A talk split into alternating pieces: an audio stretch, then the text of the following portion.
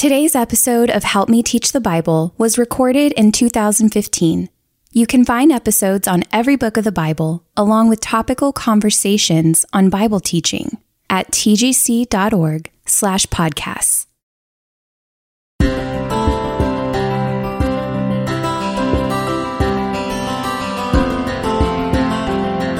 He's saying, look, you want to hear the voice of God? You want to know something about the character uh, of your Heavenly Father? Look at His Son. He is the express, exact imprint of God's nature. And when He speaks and what He has done and everything that He has accomplished, uh, that's the consummate revelation of God's will for mankind.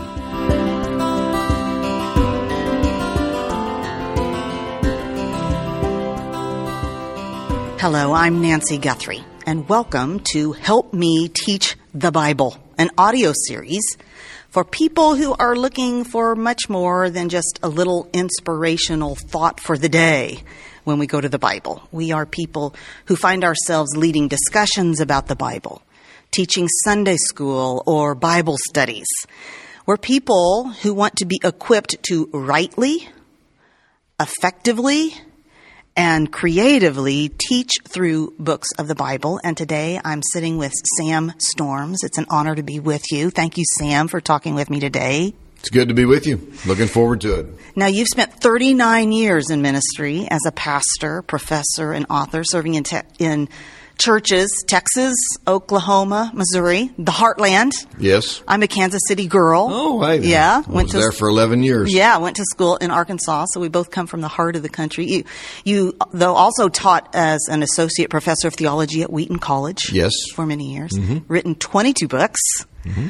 And founded Enjoying God's Ministries, which when people go to your website, they find a wealth of resources and writing right there at the site. Uh, yes, they do. I've, I've tried to put everything I've ever written uh, or thought on that website available free. Wow, for anybody to- everything you've written or Well, thought. Tells you how small my mind is.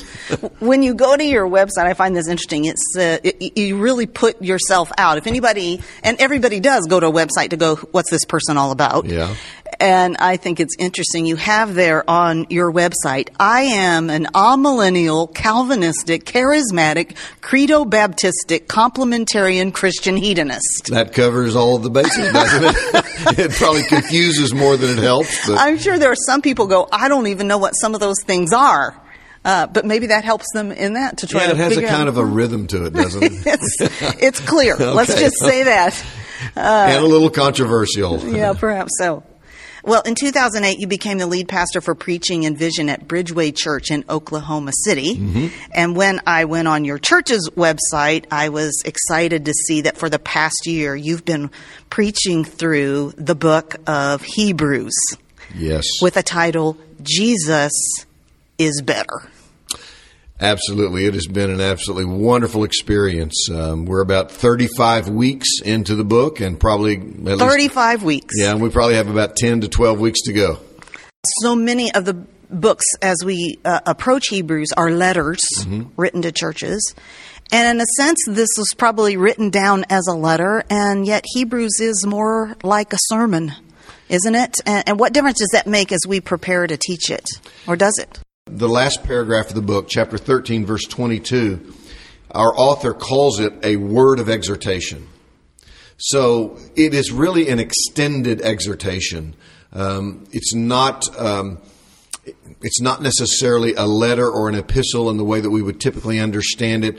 Our author has a very clear focus because the people to whom he's writing are facing a very real and clear danger. That makes a big difference, this book, to understand who it's written to Right. and the situation they're in. We simply can't understand the book if we go to it and try to immediately make it about us, which we can tend to do with the Bible. So what do we need to understand about who these people are that whoever this writer is, who, the situation that they're in that he's addressing? Sure. As far as the writer, um, I, I only I'm fairly certain it wasn't Paul. Uh, as to who it was, I have no idea. Uh, the people, it's it, it, likely was written to uh, the church at Rome, uh, although there's a lot of dispute about that. But the key is in understanding the fact that these were people who had largely come out of Old Testament Judaism and had heard the gospel and had at least made a profession of faith in Christ. And yet, because of an increase in persecution and pressure, we read about this, for example, in chapter 10. He, he talks about uh, some of whom had uh, been arrested, some of whom had suffered great reproach, some of whom had had their property stolen, confiscated. Um, and because of this pressure, they were saying to themselves, you know, it might be safer, more comfortable if we were to kind of just slide back under the umbrella of Judaism and enjoy that legal protection. And um, uh, Jesus is a, is intriguing, he's appealing, but um, there's something that is comforting and familiar and reassuring and safe in our former way of living uh, in Judaism. So there was this temptation on their part to revert back to the old covenant and to the to the rituals, the practices, the beliefs uh, that we typically associate with Old Testament Judaism. I think in this book we almost have to try to put ourselves in their shoes a little bit mm-hmm. to grasp the the tug and the emotion and the pleading mm-hmm. of the author. I mean, to think about what it would have been like for your whole life to have been about going to the temple and offering animal sacrifice. Mm-hmm and all of your extended relatives, your whole life has been about that, to now transition, no, uh, we don't need to go make animal sacrifices anymore. We have this Savior. Yes, he was, he was uh, executed in the most um, horrific way. This is the Savior we're now going to follow. And we're actually going to follow him so boldly that we're going to be willing to lose all of our property and you know, our businesses go under and our our families be separated and torn apart, we're we're that committed to this. I mean, that kind of that would be challenging. Yes, it's important for for people to remember that life under the Old Testament Mosaic system was a very concrete, tangible, physical experience. Yes. As you said, they could see the tabernacle, they could go to the temple, um, they could carry a sacrifice in. They were very keenly aware of the shedding of blood. There were sights, there were smells, uh, the incense of, of the uh, Levitical system. Uh, everything was very tangible, it was very concrete, almost physical in nature. And then to be told, as we are repeatedly in Hebrews, that all of this was, in a sense, typological or a foreshadowing of something infinitely superior, something far more substantive that we can't see, that we can't smell, that we can't taste or touch or hear. This person of Jesus who isn't even physically present in our midst.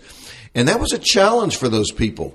Um, and that's what our author sets himself to do is to say, look, let me set before you why Jesus and what he brings is infinitely better than anything and everything that you've experienced under the old covenant. So Jesus is better. That almost provides, is the source of our outline if sure. we're going to figure out how we're going to divide up. I mean, just very briefly, what are the things that the author of Hebrews is going to go through and convince us that Jesus is better? Yeah, it's interesting. Um, uh, people can do a word study. I think that's a, I think that's almost one of the first things you should do. You should read through a couple of different um, um, translations mm-hmm. of the book of Hebrews, especially if you if you don't know Greek, it, that's okay. You don't need to. Just work with the English text and take note of how many times the word better is used in Hebrews. And what you discover is right from the start, the revelation that God has made in His Son is better than that which came through the Old Testament prophets. Not because what they received was wrong, yeah. it was just incomplete. Uh, Jesus is better than the angels, chapter 1.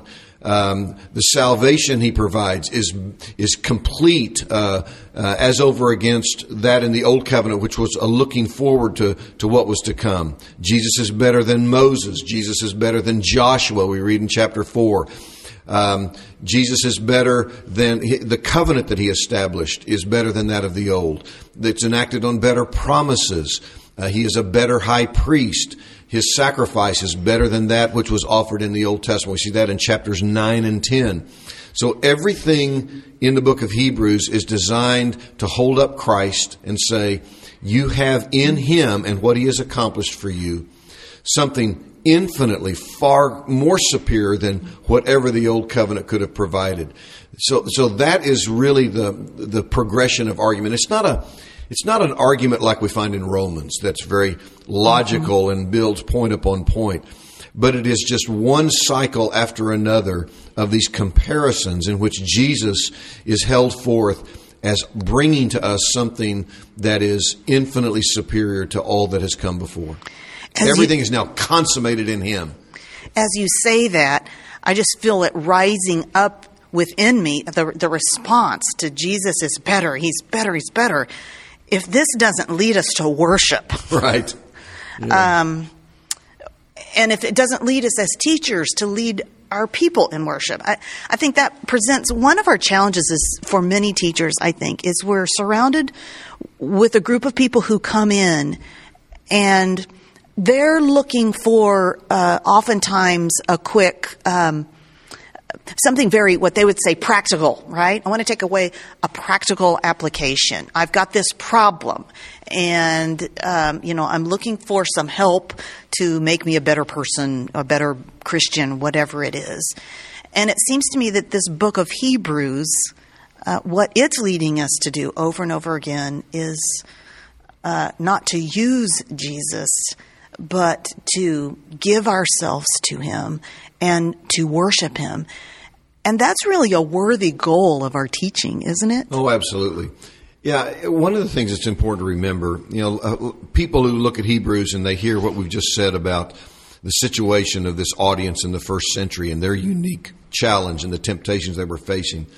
And people say, well, what does that have to do with me in the 21st century? I mean, I'm not being tempted to revert back to Old Testament yeah. Judaism, although, by the way, there are some in the professing Christian church who are. Absolutely. and um, that's it's interesting. Maybe we can get into this later. Yeah. There are actually some professing Christians who think Hebrews ought to be taken out of the New Testament canon. It's such a, a direct challenge to their desire to live under the Mosaic covenant. But we can get into that later. But I, have told our, our people many times, I say, look, the nature of the temptation that they were enduring in the first century isn't the same as what you're experiencing, but you're experiencing temptation to which Hebrews provides the best answer. For example, uh, people today are always being challenged and tempted uh, and drawn away by our society to supplant Jesus and devotion to Him with something they think is going to bring satisfaction to their souls, that's going to bring meaning and value. This world is constantly trying to lure us away from the single minded, heartfelt devotion to Christ. And regardless of what that may be, the solution is still the same. It's the same for the people in the first century, it's the same for us in the 21st, and that is that the only ultimate lasting satisfaction that you will ever experience comes from knowing Christ and being known by Him, loving Christ and experiencing His love for you. And that is the power, that is the, the strength that energizes the human heart to say mm-hmm. no, as we see in chapter 11, to the fleeting pleasures of sin, as Moses himself did. Yeah. I think of the fact that uh, we're such pragmatists and there's a question that rises up again in us, which is, is Jesus worth it? Mm-hmm. You know, is he worth all the commitment? And is he worth the challenge that obeying him brings? And perhaps increasingly for us more and more, Sam, the reality of persecution is becoming all the more real, I think, sure. and even in our American and Western culture, as we're seeing people lose their lives in other parts of the world more vividly than ever before for naming the name of Christ. Uh, ultimately, we have to decide is Jesus worth perhaps losing my life, losing my family? And I think that makes the message of Hebrews very significant to us today. Absolutely. In fact, um, it may well be my favorite verse in all of Hebrews is in chapter 10, verse 34 when he said, For you had compassion on those in prison, and you joyfully accepted the plundering of your property, because you knew that you yourselves had a better possession and an abiding one. Well, I wish we could talk all day about the book of Hebrews, and I bet you do too, because there are such riches here. But let's try to work our way pretty quickly, take a quick tour through the book Okay. to offer some essentials of help to people. And the truth is, we could get bogged down right here at the very beginning. I mean, we could spend all day talking about these first few verses in the book of Hebrews, uh, ch- chapter 1. How do these first few verses of Hebrews set the stage for us to understand the book? Well, it's it's fascinating, isn't it? That unlike, as I said a moment ago, other New Testament letters, which start out with, "Hey, how are y'all doing? Greetings, uh, friends. Say hello. You know, say hello to others. We hope you're doing well. Grace and peace to you." Our author just jumps into the deep end of the pool, and he begins to articulate some of the most profound truths about the person of Jesus Christ uh, his eternality, the fact that he created all things, he upholds all things, he's the radiance of God's glory. Um, he has made purification for sins. He sat down at the right hand of the majesty on high. He has inherited a name superior to all of the angelic hosts. And it's just like you get blasted right from the beginning, as if the author is saying, All right, let me cut to the chase. Let me come right to the point, right from the start. This is the person that you need to know and understand. You need to grasp something of the majesty, the beauty, the splendor of who he is and what he has accomplished for you. And it's, it's like he grabs us right from the beginning. We say, okay, pleasantries all aside, uh, you know, uh, greetings and, and, and everything else uh, simply don't matter right now. I want to, he said, I want to confront you with the glory, the incomparable supremacy of this person uh, who, that we know to be Jesus Christ. So it does set the stage. You said, oh, obviously, then this this book is all about him. This book is all about outlining, detailing, explaining the multifaceted ways in which Jesus is the best, superior, the greatest, supreme in every conceivable respect. We also get the first glimpse of something that's going, we're going to see woven in the book. It's going to keep raising its head throughout the book. And that is just those words, God spoke. Uh, throughout the book, how do we see that? That sense of God speaking and that we must hear it. Yeah, Jesus is the consummate revelation of God's character, His will, and His purposes for us as men and women. And um, he's he, again, we don't want people to misunderstand. He's not saying that what God said through the Old Testament prophets and in the and in the wisdom literature and in the historical narratives is somehow deficient or incorrect. It's not a contrast between what is false and what is true. It's a contrast between the seed and the flower. The contrast is between what's incomplete and partial as over against what is consummate and complete and fulfilled. And so he's saying, look, you want to hear the voice of God? You want to know something about the character uh, of your Heavenly Father? Look at His Son. He is the express, exact imprint of God's nature. And when He speaks and what He has done and everything that He has accomplished, uh, that's the consummate revelation of God's will for mankind. This speaking comes up again immediately in chapter 2 when we get there, and it says, Therefore, we must pay much closer attention to what we've heard and don't drift away from it. And chapter 2 focuses so much on the humanness. I mean, already we have spanned that he is, you know, he's greater, higher than uh, the angels, and yet he's going to focus here in chapter 2 on the humanity of Jesus. Yeah, and in fact, um, verse 10 is, is one that has always intrigued me, where he says, For it was fitting that he for whom and by whom all things exist, in bringing many sons to glory, should make the founder of their salvation perfect through suffering. And again, that doesn't mean that Jesus was um, sinful or that he was defiled and he needed somehow to be cleansed and be uh, purified. It just seems it means he needed to be equipped through actual experience with suffering that he might serve as a faithful high priest for us. This preacher, this person giving this sermon letter, he is drawing upon the text, and the text he's drawing upon repeatedly comes from the Old Testament. So speak to us as teachers, we're going through here, and as we're studying Hebrews, preparing to teach it, he keeps going back to the Old Testament. Mm-hmm. Help us understand as teachers, just very practical ways when we're studying, preparing. What do we do with that? How can we rightly understand and then present to those we're teaching why he keeps going back to the Old Testament and how to bring those Old Testament passages in rightly? Yeah, that's an important point. It would appear on several occasions, in chapter 2, 3, and 4 in particular, that our author is comparing the people to whom he's writing in the first century with the wilderness generation of the people of Israel in the Old Testament. They've come out of Egypt in the Exodus.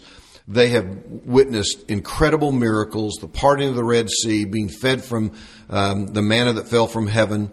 Um, they have witnessed incredible things, and yet they come right up to the edge, as it were, of the promised land, on the brink of the fulfillment of that promise. And then they start grumbling and griping and complaining, and they are on the verge of shrinking back, of pulling back, because the challenges just strike them as too great.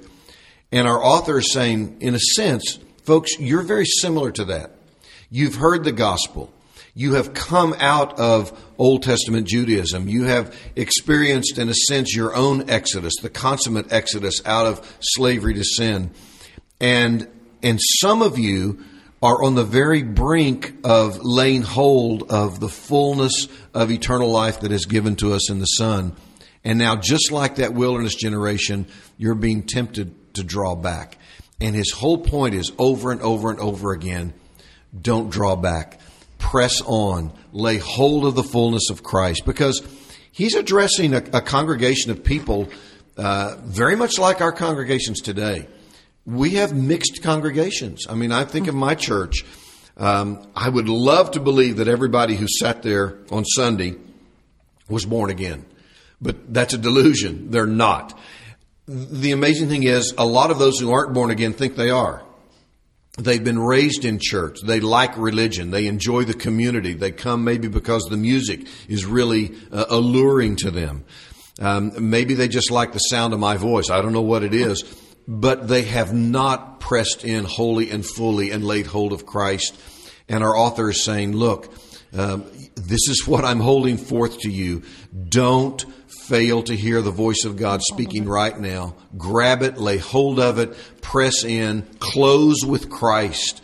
Um, because if you don't, and you draw back, to, if you shrink back, at one point is the language that he uses, to the destruction of your souls, the judgment that will come upon you is even greater than the judgment that came upon that wilderness generation. And he says at the beginning of chapter 4, therefore, while this promise of entering his rest still stands, let us fear lest any should seem to have failed to reach it, which is exactly what you're speaking to. And this promise of rest, probably in their minds, they think, well, that promise of rest, that was when we entered into the Holy Land, uh, when the people of God took possession of the land. But he's saying, that was really just pointing to a greater rest. Yeah, it's the Sabbath theme is is so central to Hebrews, and um, in fact, there are really four. Uh, as I read it, there are four stages or expressions of the concept of rest. There, obviously, the first was when God rested from His creative work on the seventh day, and then the second was um, the rest um, of the the seventh day Sabbath that God gave uh, as a sign of the covenant with Israel. Actually, I've said there were four, there are actually five stages. The third is that the promised land was designed to be a very tangible symbol of the rest that God had established for his people. Um, and then, fourth, there is the rest that we experience when we um, trust in Christ. We stop striving in our works to try to justify ourselves in God's sight and we rest in the work of Christ. He is quite literally our Sabbath rest. And then finally, there will be the, the Sabbath rest in the new heavens and the new earth when we enter into the fullness of all the promises and the blessings that God has made. So our author draws on that again very clearly to tell the people who are struggling Um, strive, he says it in chapter 4, verse 11 strive to enter that rest so that no one may fall by the same sort of disobedience. He means by that the sort that I just described to you that the children of Israel experienced um, in the Old Covenant. As you say that, it reminds me that the writer of Hebrews, it's like he's got several tools in his bag that he's going to use. You stated earlier his whole purpose was exhortation. Mm-hmm. He's trying to encourage them. And the way he's going to do that, he's going to use some promise as well as some encouragement and as well as some warning. Oh, a lot of warnings. yes. Yeah. Where do we see that in Hebrews? Yeah, in fact, I would say, and I think this is just for anyone who's reading Hebrews, anybody, especially who's going to be teaching it. I honestly believe that uh, if you don't understand chapter 3, verse 14, you will not understand, you will struggle with, you will not be able to grasp the multiple warnings that we find in this book. Because there's a principle articulated in chapter 3, verse 14. He says, For we have come, past tense, to share in Christ, if indeed we hold our original confidence firm to the end. His point is, the way you know if somebody has come to share in Christ, the way you know whether somebody has truly trusted Jesus for salvation, is if they persevere, if they endure all the way to the end. He doesn't say that you will come to share in Christ if you persevere unto the end, but rather your perseverance, your endurance is the evidence that you have come to know Him genuinely in the past. So when you keep that verse in mind, so for example, when you read chapter 2, when you read the warnings in chapter 6, again in chapter 10, again in chapter 12, um, the fundamental principle is this perseverance in faith is the proof of the authenticity of it. And it, without that principle in your mind, you're going to struggle with the warning passages in Hebrews. Well, let's go to that chapter in Hebrews, most of us who think we're going to teach through Hebrews are terrified of. Can, we can't skip that. we want to, uh, we but when we we want to leapfrog chapter six, we do, don't we? Yeah. Um, because we know some people are going to put their hands up and they have wanted to, you know, have some formulas. And some of us grew up in churches where there were pretty strict formulas, you know, to boil this down to well, once saved, always saved, right? Is that true or not? And we, perhaps as teachers, have to step back and say, well, let's just look at what the scripture says. Why don't we read those few verses that we're talking about that are so challenging? And that's probably beginning there in chapter 6, maybe verse 4. Mm-hmm. For it is impossible in the case of those who have once been enlightened, who have tasted the heavenly gift and have shared in the Holy Spirit and have tasted the goodness of the Word of God and the powers of the age to come, and then have fallen away to restore them again to repentance, since they are crucifying once again the Son of God to their own harm and holding him up to contempt. Now, I imagine you didn't skip this in your no, preaching through the book of Hebrews. So, speak to us as teachers both about the fear we have about mm-hmm. getting this right, and I think even more just the questions we're going to get and are we going to be able to answer them and can we live with maybe not being able to answer them to everyone's satisfaction? Sure. Well, let's begin by, by acknowledging this is a difficult text for everybody. It's not just that I'm not a very good teacher if, if, I, if I struggle with this text. No, everybody struggles with it.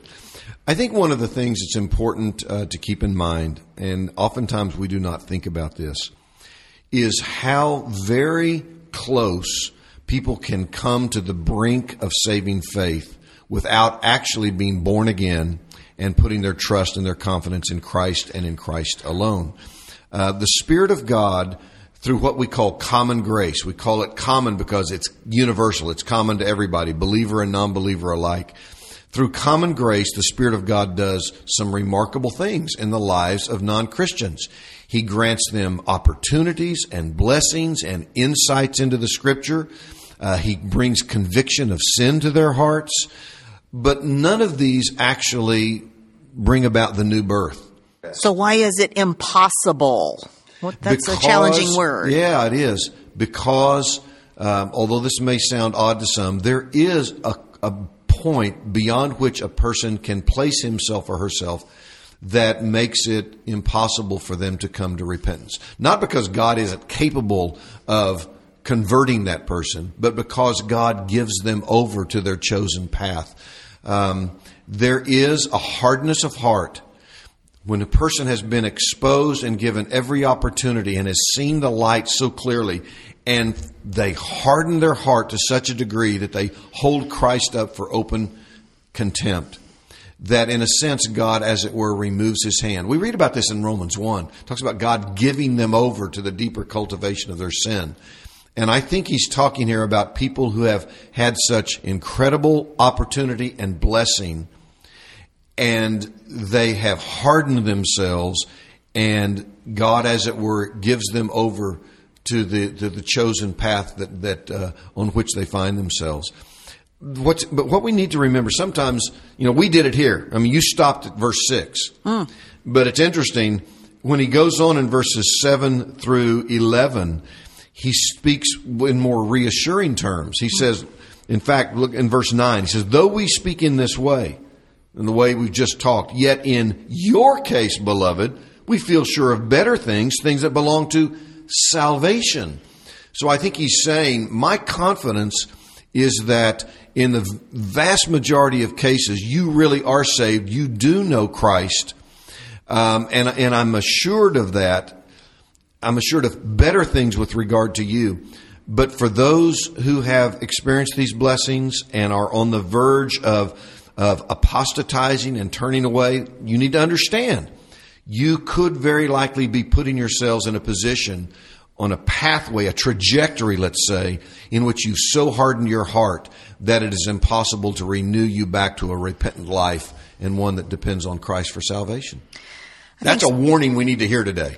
And we have to be sure as teachers that we maintain the warning posture of the Bible rather than soften it. I think sometimes when we teach, we want to reassure and bring in all these things, and we want to offer the same assurance that the writer of Hebrews offers, and we want to offer the same warning of peril and the same emotion, I think, even that he has about it, about the potential peril of having heard of the word of Christ and reject it.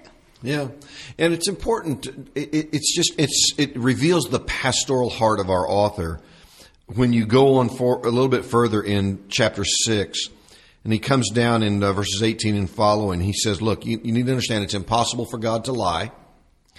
And you who have fled for refuge in Christ should be encouraged, knowing that you have a sure and steadfast anchor of the soul, which is in fact Jesus himself.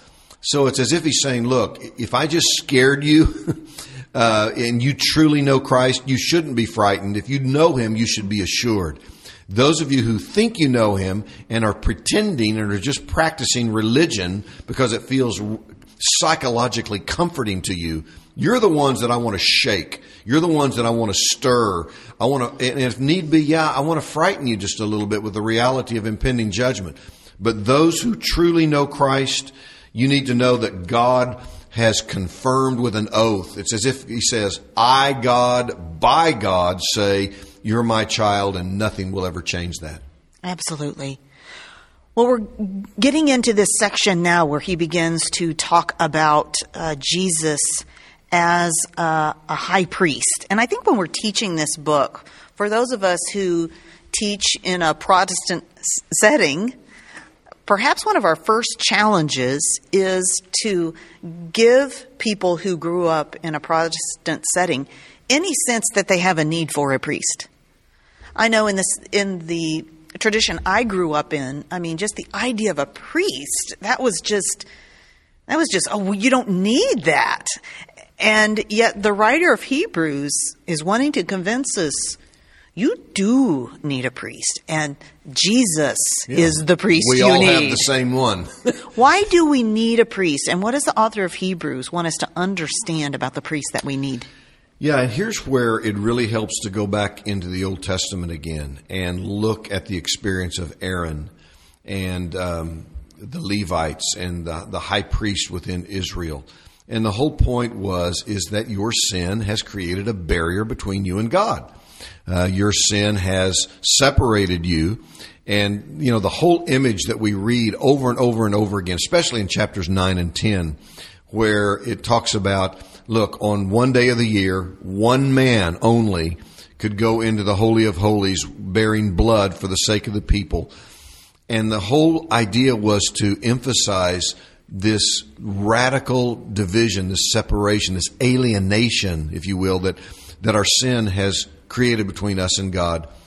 And so, all through the Old Covenant, the people said, We have no hope if that priest, that one individual from that one tribe, that one family, uh, brings blood uh, into the Holy of Holies on our behalf. And the author of Hebrews is saying, look, yes, your sin has created a barrier, a separation. But now we have a high priest who isn't replaced, who doesn't die, who isn't just as sinful as you and has to make atonement for his own transgressions. It's the person of Jesus. You don't need another human to represent you before God. Christ has done that for you. He has opened a, bear, a, pathway up. He is a pioneer to the throne of grace on your behalf. And so, um, the, the point is, you don't need to look to another man or another woman or any religious institution to accomplish for you what Aaron and the Old Testament high priests did. Jesus has done that once and finally and forever on your behalf and he stands at the right hand of God to represent you and to intercede on your behalf. As we move into chapters 9 and 10, he's he's moving as we talked earlier better better better so he's a yep. better priest uh, he's he will represent us before the throne of God in a in a perfect way beyond what human priests with their own sin could do. He brings a better covenant, and there he goes back to uh, Jeremiah's prophecy, mm-hmm. which I just love when Jeremiah said, Behold, the days are coming, says mm-hmm. the Lord. And all these people would have grown up opening up the scroll of Jeremiah. And now this writer of the Hebrews saying, This day is here. Mm-hmm. He's the one who brought this better covenant. And then we move into chapters 9 and 10, and his focus is on the uh, temple cult worship of offering sacrifice.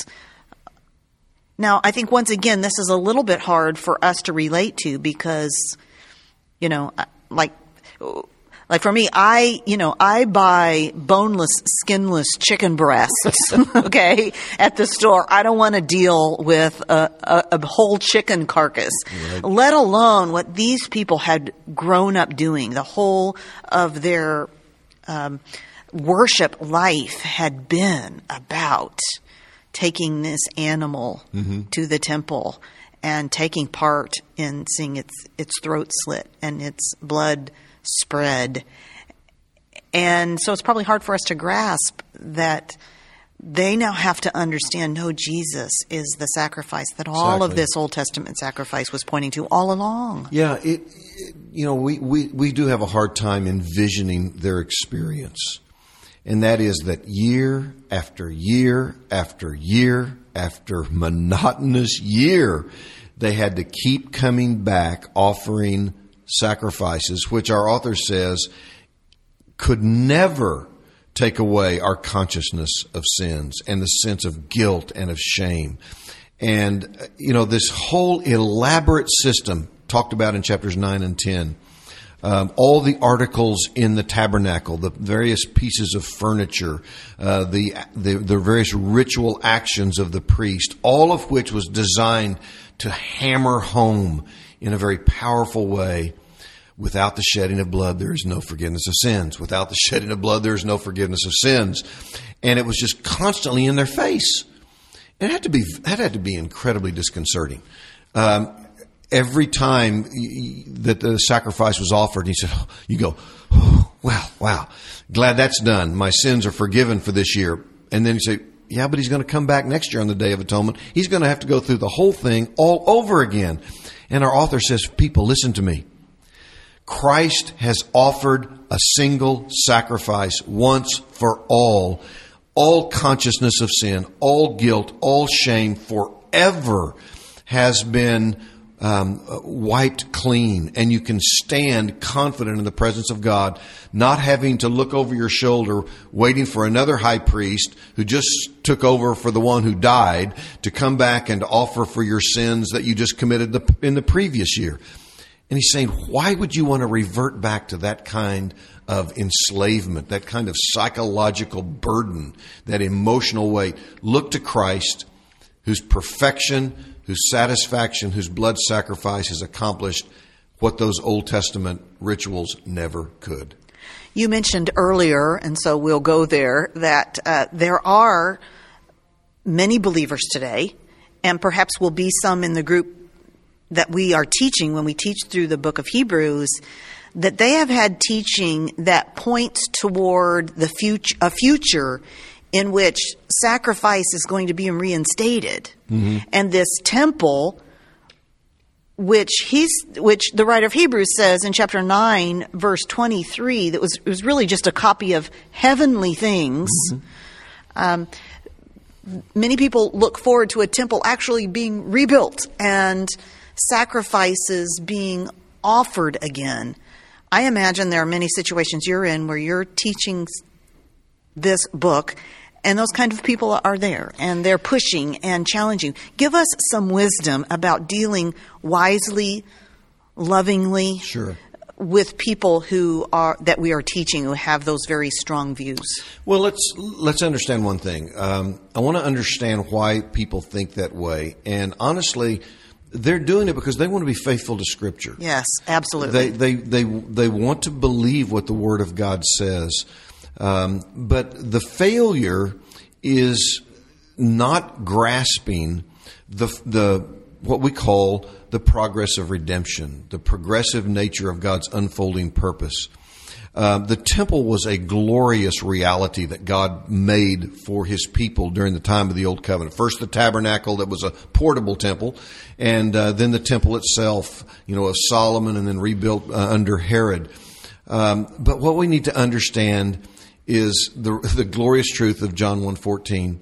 The Word became flesh and tabernacled among us. Jesus is the temple. He is the place where atonement for sin is made. He is the place where people go to hear the voice of God. He is the place where people find uh, everything that the old covenant temple uh, provided in part. He is the consummate fulfillment that's why, for example, we read, uh, you read the one passage in, in 923, but in 10.1, for since the law has but a shadow of the good things to come instead of the true form of these realities. The, the Old Testament law was good. It was righteous. It was holy. It was instructive, but it was a shadow. It was, uh, it was a prefiguring of all that we now have in Jesus. Jesus is, Jesus accomplishes what the temple was designed to accomplish. You know, go back to a passage like uh, Mark 2, when Jesus sees the paralytic and pronounces his sins forgiven. And, you know, the religious leaders go ballistic. They said, well, there's this blasphemy because they realize what Jesus was saying. Jesus is saying, you don't need to go to the temple to get your sins forgiven. You just need to come to me. I accomplish what the temple was designed to achieve in God's purposes. So it, it's it's sort of as if you're driving down a street and you notice a, a, building under construction, under construction, and you see this scaffolding all around, and you're intrigued by the intricacy and the architectural design, and it kind of presents in your mind a picture of what is eventually coming. But then six months later, you drive by and there's the building, and you say, God, I really missed the scaffolding. Uh, I, I, I just, I'd like to go back and just look at the, you know, the, the, the, the beams that were put in place.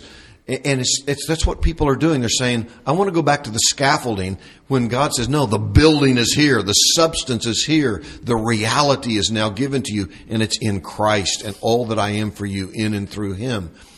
So there are some people who, because they are so captivated by the, all of the beauty and the intricacies and the complexities of Old Testament Levitical Mosaic life, think that somehow there's a virtue in reverting back to that or in projecting that into the future. Oh, it's going to come back again. And I would just say to people, look, That is the worst form of redemptive regression, not progression.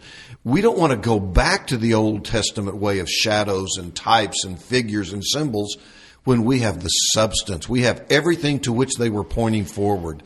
So I would want to gently just draw people to the beauty of Jesus. That's the way that you convince them of the error of thinking uh, that, that we've just been talking about. As we come to Hebrews chapter 11, this is a passage that's certainly taught often. I'm not sure it's often taught well or rightly. Yeah. Mm-hmm. Um, what are some ways teachers go in the ditch when well, they approach Hebrews chapter 11? Sure. Well, the first way is by teaching it uh, in isolation from the rest of the book. Yes. Uh, my guess is, and there are probably some listening to us who said, oops, I've done that.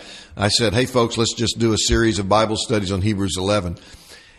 I'm not saying that that's really wrong, but you need to understand that Hebrews 11 serves a very explicit pastoral function in this book.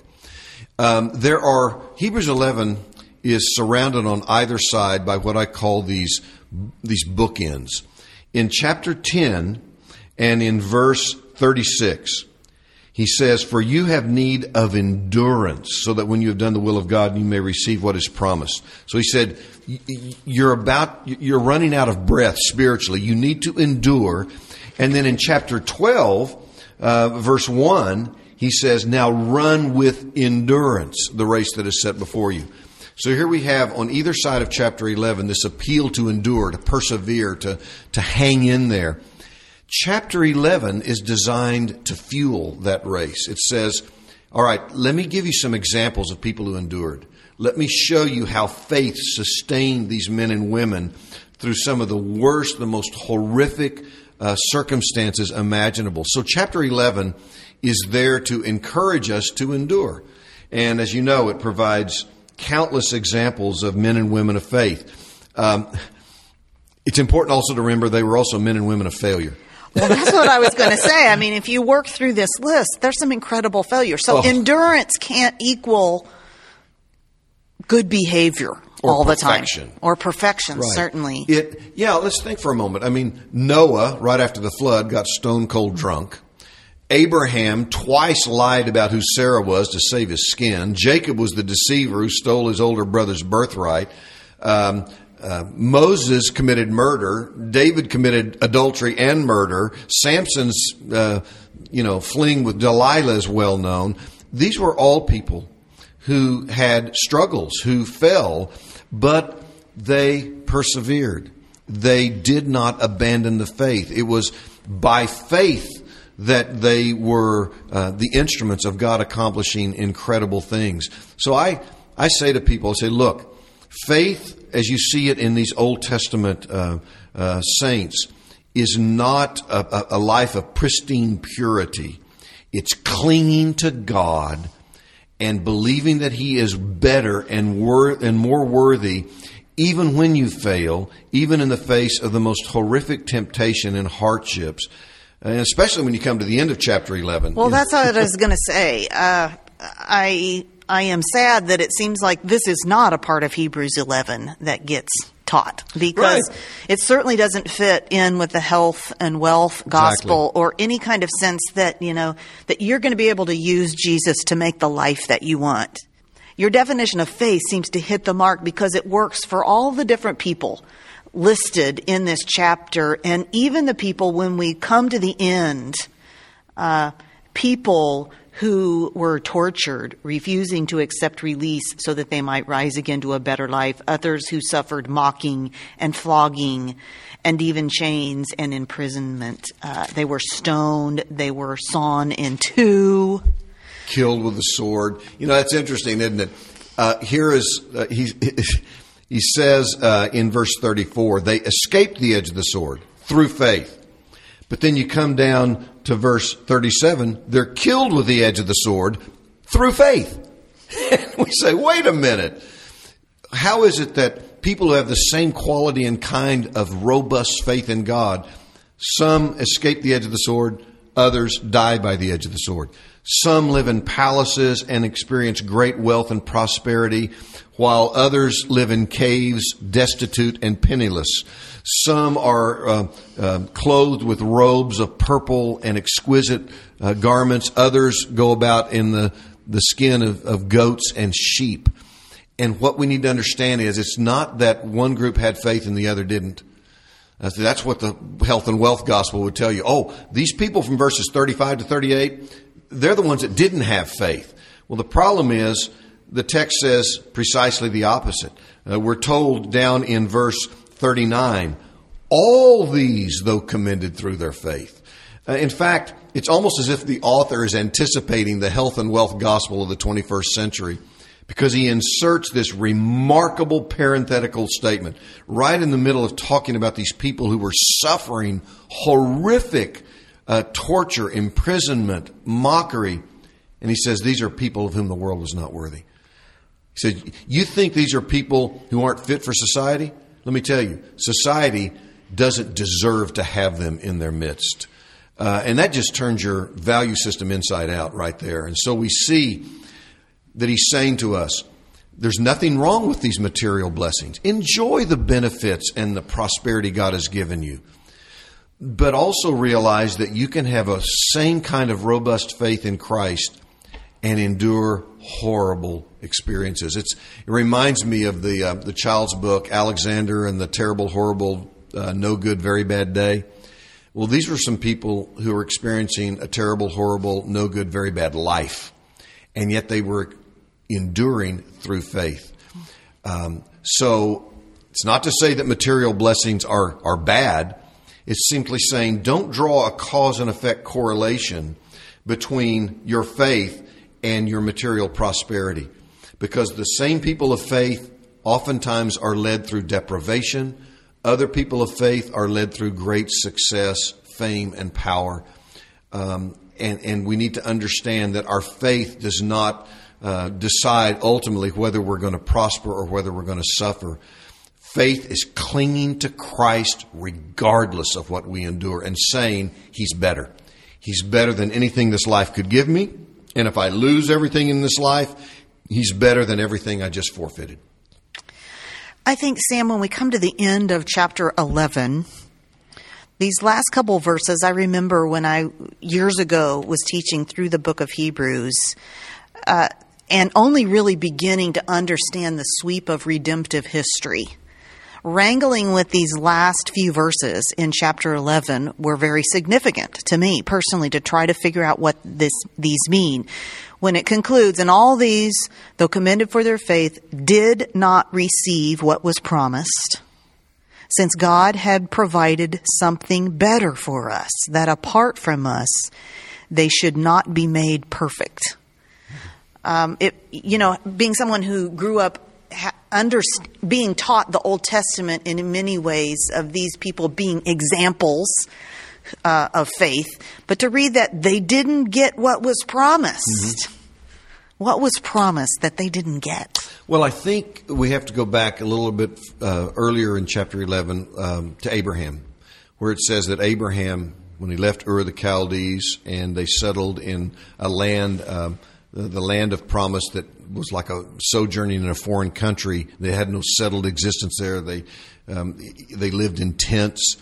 And the point I think is is that they understood that the land uh, to which they had been led was in fact a, a kind of a preparatory foreshadowing of the new earth, because it says that Abraham was looking for a city that has foundations. And so I think that what we're being told is is that although they enjoyed their time there, they never looked at it as their final home. But it says that they were looking for a better country, a heavenly one. And I think he's talking about the new earth that we read about in Revelation 21. You know, people have this idea that we're going to, uh, you know, fly around on the clouds in some ethereal, uh, disembodied state for eternity. We're not. We're going to live in physical, glorified bodies on a physical, glorified earth and the fulfillment of God's dwelling with us on that new earth that you read about in the opening verses of Revelation 21, I think is the promise that is referred to here. That they didn't enter into that but rather it was God's design that together with the people of the new covenant age, we would, as God's elect, eventually receive the fullness of that promise when Christ returns. When we come to chapter 12 now, and feels a little bit like a turn of the corner for him, but there's also a continuation because he says, therefore, uh, since we are surrounded by so great a cloud of witnesses, let us also lay aside every weight and sin which clings so closely, and let us run with endurance the race that is set before us, looking to Jesus, the founder, perfecter of our faith, who for the joy that was set before him endured the cross, despising the shame, and is seated at the right hand of the throne of God. Now, once again, we could probably spend all day mm-hmm. on, on just those verses, but help us understand when we're teaching through the book of Hebrews what the significance of the beginning of this chapter is. Well, again, I think the key is that word endurance. Um, he realizes that these people to whom he's writing are worn out. They're exhausted. They're tired. They're breathless. And they're about ready to quit. They're about ready to take the easy way out. Just deny Jesus. Just withdraw your commitment. Just recant your faith. Um, and he's saying, no. Now that you see the example set by these who bore witness to the to the worthiness of God uh, during the time of the old covenant, take that as an incentive. Set your eyes on Christ. Don't look to the left or to the right, and lay aside everything that would make it difficult for you to run. By the way, this is a it's a powerful incentive. Sometimes people, in fact, a lot of the times, they'll come and say about some something that they want to do. Well, is it okay for me to do that? Is it okay for me to go there? Can I see this? Can I taste that? And and their their way of justifying is to say, well, what harm is there? There's nothing wrong with yeah. it. What's wrong with this? Instead of asking, will it help me run? Will it help me run? And I think if we'll ask that question, it, we'll look at all of the various things in life that challenge uh, for our time and our energy uh, and our focus in an entirely different way.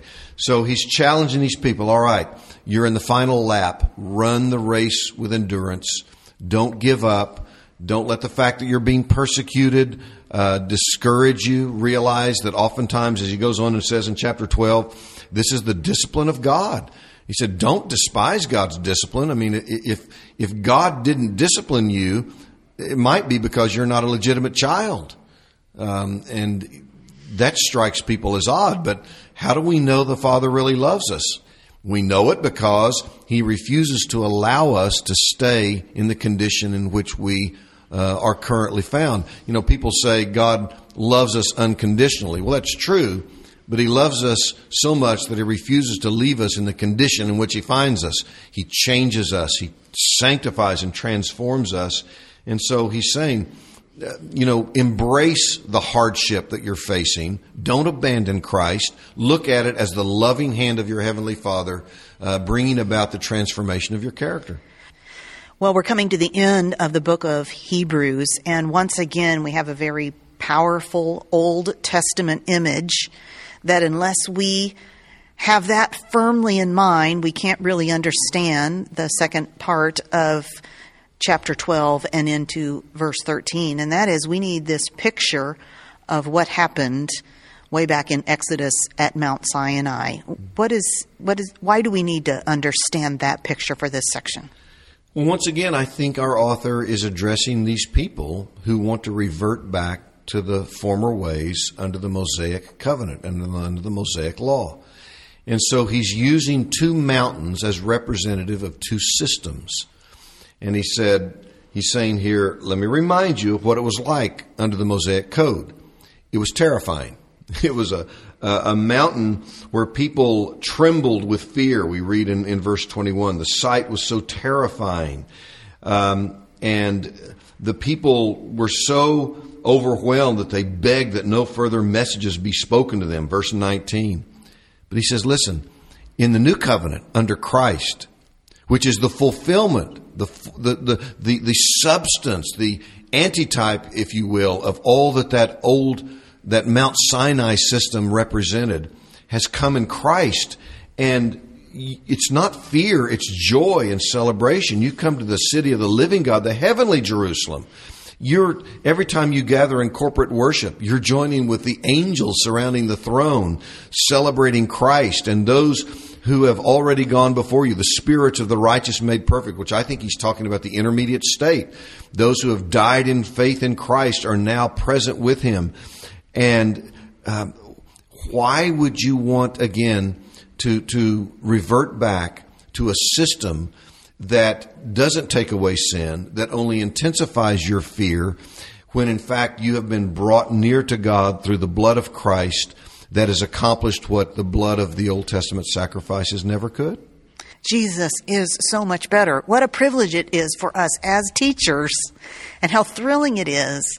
We're not just we're not selling Tupperware or our water system. We have to present before our people this superior Savior. What a privilege. Absolutely. To uh, get to stand up or sit down or however it is, or sit at our computer as we teach and interact with people and present the Jesus that we find in the book of Hebrews. What a privilege.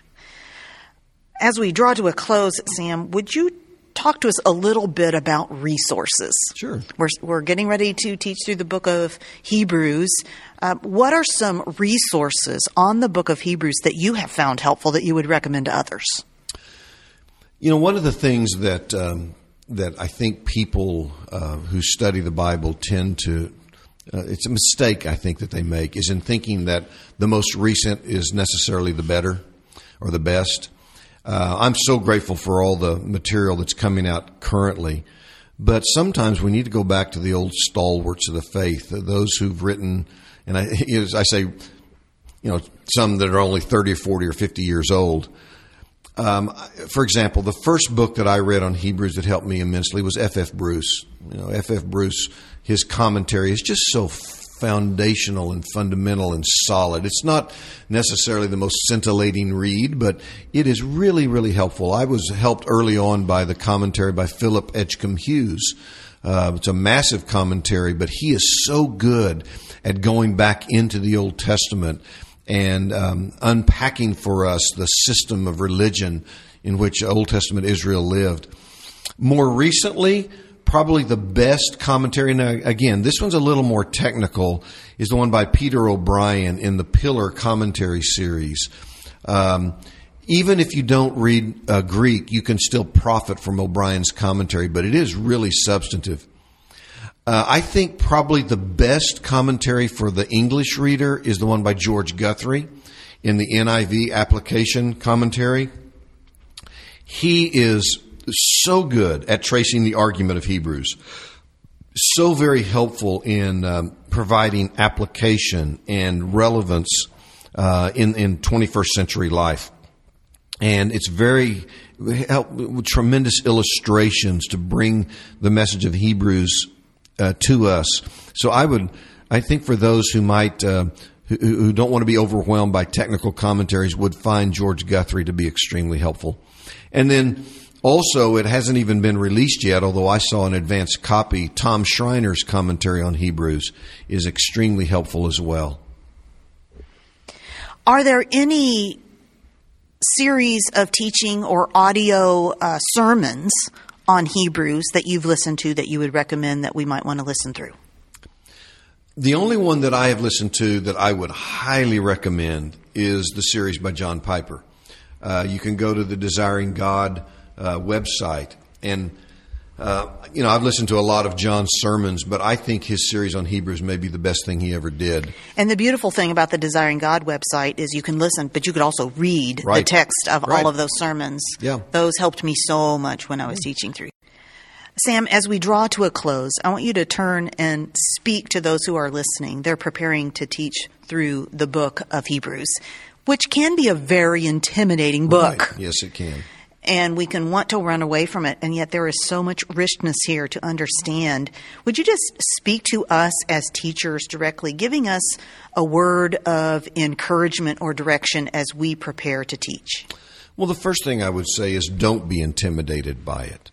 Don't think that you have to know Greek in order to be able to effectively teach it. It's wonderful if you do, but um, the resources that are available now that help unpack the original text for those who don't understand it are are, are just everywhere. They're they're numberless, it seems. So don't be afraid of teaching Hebrews. Don't avoid the difficult texts. You know, there's a temptation on the part of those who read it and teach it to say, well, maybe we'll kind of leapfrog over this passage or, or that one.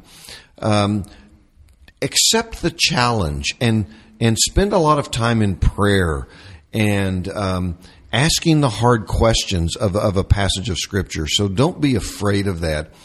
And then, more than anything else, um, realize that the people that you're going to be speaking to and teaching are in many respects facing the same kind of temptation, the same kinds of pressures that the people in the first century did. Now, when I say the same kind, I don't mean, you know, that uh, necessarily their their properties being confiscated. I don't mean that they're being tempted to revert to Old Testament Judaism. What they're being tempted to do is to replace Jesus with something else, something artificial, whether it's uh, you know the uh, the allure of a secret affair or it's the power that comes from promotion at work that can only be obtained through the sacrifice of your purity or the sacrifice of truth or it's the acclaim that you so desperately desire to hear from your colleagues, um, or it's just the benefits of Western society. We are constantly being um, um, tempted by what fundamentally is idolatry, taking something that's good and making it the best. And if you keep the focus on Jesus, if you keep the focus on the centrality of Christ and all that God is for us in Him, um, I think you'll find Hebrews um, not only easier to read and understand, but far more beneficial from a practical point of view. Thank you so much, Sam. My pleasure. You've been listening to Help Me Teach the Bible with Nancy Guthrie, a production of the Gospel Coalition sponsored by Crossway. Crossway is a not for profit publisher of the ESV Bible, Christian books, and tracts, the publisher of numerous books written by our guest today, Sam Storms, including Kept for Jesus, What the New Testament Really Teaches About Assurance of Salvation and Eternal Security, which I'm sure covers some of these Hebrews passages, as well as Tough Topics Biblical Answers to 25 Challenging Questions. Learn more about Crossway's gospel centered resources at crossway.org.